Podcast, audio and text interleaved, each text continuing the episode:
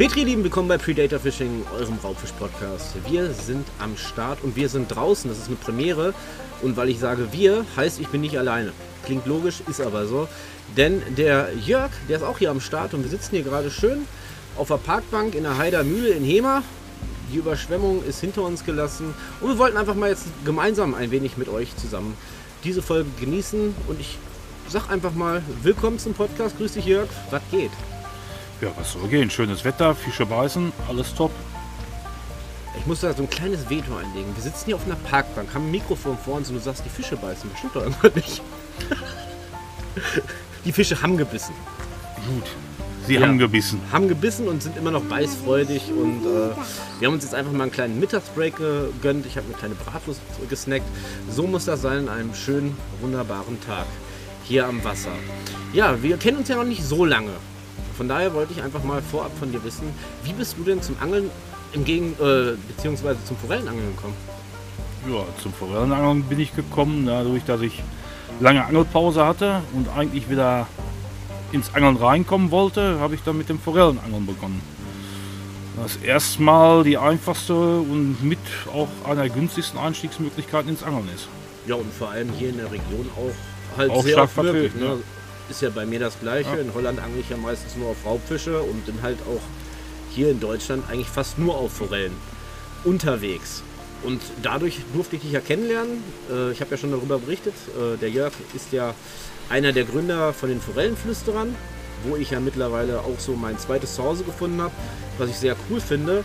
Ähm, Und ich hatte ja damals in dem Podcast gesagt, die Entstehung der Forellenflüsterer war ja eine ganz spezifische äh, Neuerung. Ähm, wie bist du denn darauf gekommen oder warum bist du darauf gekommen? Ähm, das hat ja damals mit dem Team nicht ganz so funktioniert. Ähm, die Leute, die jetzt im Team Forellenflüsterer sind, um sich zu scharen, kanntet ihr euch lange oder habt ihr schon öfters vorher was unternommen? Hat die Chemie gepasst? Der Großteil der Leute war ja schon im alten Team. Ja. Und wir haben ja gemeinschaftlich die FFG nach einem Konflikt verlassen. Genau, ja. und haben uns dann selbstständig gemacht als kleines freies Hobbyteam. Genießen sehr viel Unterstützung von Fish Innovations, von Dirk Müller. ja, Ja, und dann sind die einen oder anderen noch dazugestoßen genau. und so sind wir entstanden. Ja. Und jetzt müsst ihr auch noch Vorlieb mit mir nehmen. Also es geht bergab. Würde ich fast behaupten. Nein, kleiner Spaß am Rande. Ne, finde ich auf jeden Fall sehr cool. Ich finde es auch sehr cool, dass wir jetzt diesen ersten Podcast mal wirklich im Freien aufnehmen können. Ich hoffe, die äh, Qualität für euch, ihr Lieben da draußen, die passt soweit. Und ähm, ja, womit hast du denn heute so erfolgreich geangelt auf Forelle? Und äh, was war eigentlich so dein Plan, wo du hingegangen bist? Und was hat nicht so funktioniert? Womit war ich erfolgreich? Eigentlich mit allem. Ob Spoon, ob Wurm, Teich, Bienenmade, es Es lief alles. alles gebissen. Ja. Und deine persönliche äh, Lieblingskombination, wenn du an einem äh, Forellengewässer bist oder auch an einem Angelparadies, ist eher aktiv oder eher passiv? Das ist gemischt, je nach, nach Tageslaune. Ja. Ich setze mich auch gerne mal hin und mache das Rentnerangeln. Also es kommt eher auf deine Tages. Genau. Genau, es kommt Okay. eher auf meine Tageslaune Ja, an. Ne? Ich kenne das, ich renne den ganzen Tag rum, äh, muss ich mal dazu erzählen, meine Frau hat mit Sport angefangen, Fitness, ne?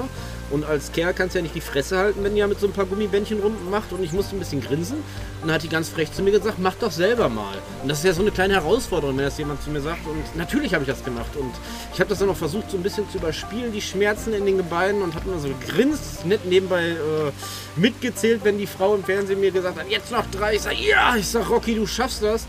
Ganz ehrlich, ihr Lieben, auch Frauensport ist hart. Ich bin heute Morgen aufgestanden und ich war echt überlegen, ob ich den Rollator auspacke, wenn wir hier heute angeln gehen.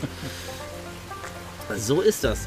Ähm, ja, und der Podcast an sich richtet sich ja nach wie vor an Jungangler und das finde ich ziemlich cool, weil es hat sich ja was ergeben.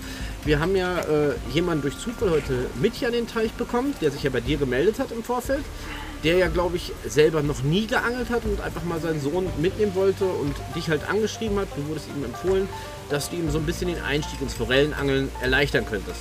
Und vielleicht ist da draußen der eine oder andere, der gerade zuhört, der auch zwar immer Lust hatte zum Angeln, aber äh, beispielsweise noch nie eine Route in der Hand gehabt hat. Was würdest du denn Neueinsteigern empfehlen? Womit sollten wir denn loslegen? Wie früher, beispielsweise mit einer Posenmontage, ganz simpel, oder doch direkt ins Duellangeln einsteigen? Das ist ja immer abhängig was man, was man gerne macht. Ist man lieber der aktive Typ oder ist man lieber der passive Typ? Ja. Weil wenn ich, wenn ich passiv angel, das heißt halt Standrouten, natürliche Köder, Wurm, Bienenmale, oder mag ich mich beim Angeln auch ein bisschen mehr bewegen? Ja. Fängig ist auf jeden Fall nach wie vor Ist beides. beides. Äh, kommt halt auch auf die Beißlaunen der Fische drauf an, worauf sie aktuell mehr Lust haben. Äh, bin ich voll und ganz bei dir. Ähm, ist natürlich auch teilweise auch die Frage des Budgets. Ich habe es ja selber kennengelernt. Ich angel ja selber gerade im OL-Bereich gerade mal seit knapp zwei Jahren. Äh, dank äh, Dirk von Fish Innovation war der Einstieg Gott sei Dank ein bisschen günstiger. Aber äh, man kann schon Unmengen an Geld in dieses Hobby reinstecken. Das ist richtig. Aber man kann auch andersrum, ich sag mal, zu diesen sogenannten Discounter-Händlern gehen. Ja, in der Fischereiszene und, und, und kann sich da auch eine UL-Kombo erstmal zulegen für 50 Euro. Komplett. Oder äh, normale Standrouten für ein paar Euro 50. Wo ich dann einfach sage, es geht am Anfang. Man muss nicht sofort Tausende von Euros ausgeben. Man bekommt eine komplette Ausrüstung auch nur zum Testen und zum Probieren, ob es einem Spaß macht, für, für 200, 300 Euro. Ja, das ist ja, ich sag mal, ein Twingo fährt genauso wie ein Porsche. Ne? Die Frage ist, wie viel ist einem der Spaß wert? So sieht das Bin ich aus. voll und ganz bei dir. Und es gibt ja nach wie vor noch Menschen auf der Welt, in anderen Ländern, die fangen auch mit einem Bambusstock und einer Schnur dran. Und Ganz- damit nicht schlecht. Ganz genau. Ja, es kommt halt wirklich drauf an. Das hatte ich ja in einer der letzten Folgen, wo ich den ähm, Gewässerkompass vorgestellt habe. Es kommt halt auf die persönliche Erfahrung drauf an, wie man halt Gewässer, gerade am Freigewässer, einschätzt. Und äh, ja, natürlich auch die Erfahrung, wie man weiß, beispielsweise, wie man den Köder zu präsentieren hat. Dem Fisch ist, glaube ich, egal, welche Route du in der Hand hast. Ob du 100 Euro oder der sagt nicht, hey, der Jörg, der hat jetzt eine 300 Euro Route, da muss ich jetzt beißen. Der andere, der hat ja die Discounter Route, ne, da gehe ich nicht dran, das ist keine Qualität. Das interessiert den Fisch nicht. Ich glaube, es ist bei jedem selbst entscheidend. Was ihm Spaß macht, dann investiert er auch sein Geld rein. So, wenn mir so wie bei mir, mir ge- gefällt die UL-Fischerei ungemein. Ich habe mit einer ganz günstigen Route angefangen und das hat sich im Laufe der Jahre jetzt auch gesteigert. Ja. So, dass das Budget nach oben natürlich offen ist. Natürlich. Und man ist ja auch, wenn man mit sowas anfängt, ähm, es ist ja auch wirklich so, man, man, man kriegt so viel Input. Also ich, gerade durch den Podcast und durch alles andere, habe mich ja bewusst jetzt erst äh, wirklich mit der ähm, Thematik Angelei die letzten zwei Jahre sehr, sehr auseinandergesetzt. Und es, man wird ja am Anfang erstmal erschlagen. Es gibt von x tausend Händlern Angebote, die alle sagen, mein Köder oder meine Route fischt am besten. Aber man muss ja so sein eigenes äh, Prozedere, sein, seinen Stock erstmal finden im Prinzip.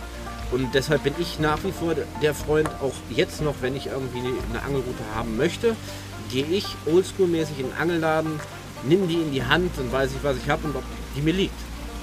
So sehe ich das auch. Sollte man machen. Das ist einfach so. Und den, den Händler seines Vertrauens findet man auch mit der Zeit. Der einen nicht über den Tisch ziehen möchte und halt sagt, kauf das, weil ist teuer. Absolut. Bin ich voll und ganz bei dir. Aber das wichtigste Thema finde ich für heute, gerade wo du dabei bist, ist halt das Thema Forellenflüsterer. Ähm, erstmal finde ich sehr cool, ähm, was ich sage jetzt erstmal ihr, weil ich bin jetzt noch nicht so lange dabei, was ihr in so kurzer Zeit auf die Beine gestellt habt. Ähm, es gibt beispielsweise, und sowas feiere ich total, ähm, ein Event, wo ich dann auch im September dieses Jahres dabei bin, wo wir im Prinzip äh, Benefizangel veranstalten und für die Deutsche Krebshilfe sorgen. Äh, sammeln, nicht sorgen, sondern Ja, sammeln. ja, nicht ganz. Nicht wir, ganz. wir machen ein Angeln, ein Kinderangeln. Genau, So, und der komplette Erlös kommt dann Angler helfen Kindern zugute. ja. So, und diese Organisation stiftet das Geld an irgendwelche, ich sag mal jetzt Unternehmen oder Kinderhilfe, Kindergärten, Schulen oder wie unser Geld soll wohl einem Kinderhospiz zugutekommen, damit da auch Sachen angeschafft werden können, die dringend nötig sind.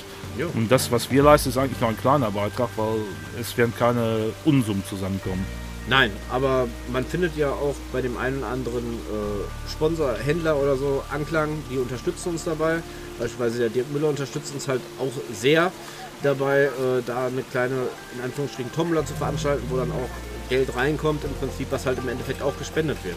Das auf jeden Fall. Ohne Sponsoren wird das gar nicht gehen. Wir haben einige im Boot, wie zum Beispiel Dirk Müller, Oder auch Forellen, die Forellenanlage Räubke, die sich da sehr engagiert. Dann die kleine Spoon Factory mit Mareike ist auch ein Beispiel. Oder René Kräft. Ja, also es sind einige, die sich da wirklich richtig reinhängen und engagieren, wo ich sage, Hut ab, weil wir sind noch ein kleines unbekanntes Team, gerade neu, in der Szene gar nicht bekannt. Genau, aber genau das macht es ja aus. Ich meine, man, ich habe es ja auch drüber gesprochen, man hat es ja jetzt gerade in den letzten Tagen gemerkt, äh, wo diese Flutkatastrophen waren, die Unwetterkatastrophen hier in NRW. Äh, auch kleine Bausteine werden die zusammenfassen. Du hast es so schon ausgedrückt, ich muss das immer wieder wiederholen. Oder, oder sag du das, das ist dein Spruch, das ist auf deinem Mist gewachsen. Weißt du noch, was du geschrieben hast? Ja, ich weiß ganz genau, was ich geschrieben Ja, habe. Dass, dass, dass, dass viele Tropfen auch ein Glas voll machen. Ein Tropfen ist wenig, aber ganz viele kleine Tropfen füllen auch das Glas. So ist es. Wo, wo ich einfach sage, wenn jeder oder, oder auch jedes Team im Freizeitbereich, egal ob es Angeln ist oder ob es, weiß ich nicht, Mikado ist, Fußball oder sonstiges, nur einen kleinen Beitrag dazu gibt, dann sieht die Welt schon besser aus. Das wollte ich gerade meinen. Und es ist ja wirklich äh, positiv überrascht, gerade jetzt auch äh, bei der Überschwemmung, wie viel dieses Menschsein mittlerweile in den letzten Wochen wieder an äh, Wert gewonnen hat. Also es ist ja Hammer, wie viele Leute sich einsetzen. Das hat jetzt nicht nur was mit der Angelei zu tun. Ähm, wir tun einen kleinen Beitrag dazu. Wir versuchen es zumindest, äh, das Team Forellenflüsterer. Und ich hoffe, dem Weg folgen auch die einen oder anderen noch. Und lasst uns doch einfach mal ein bisschen Mensch sein in Zukunft und ein bisschen zusammenhalten. Es gibt genug Katastrophen auf der Welt. Ja, leider. Leider, genau. Zurück zum Angeln, zurück hier zur Heidermühle, zurück zu Hema. Wir sind ja nach wie vor vor Ort. Ähm, ich gucke mal so nebenbei, ich habe meine Funkbissanzeiger mitgenommen. Ich habe eine Route noch im Wasser. Ähm, die hat nämlich gerade mal so ein bisschen rumgepiept. Ähm, ja, was, wa- lass uns doch mal ein bisschen hier über die Anlage. Die meisten werden die Anlage wahrscheinlich kennen, äh, nicht kennen, die jetzt hier zuhören.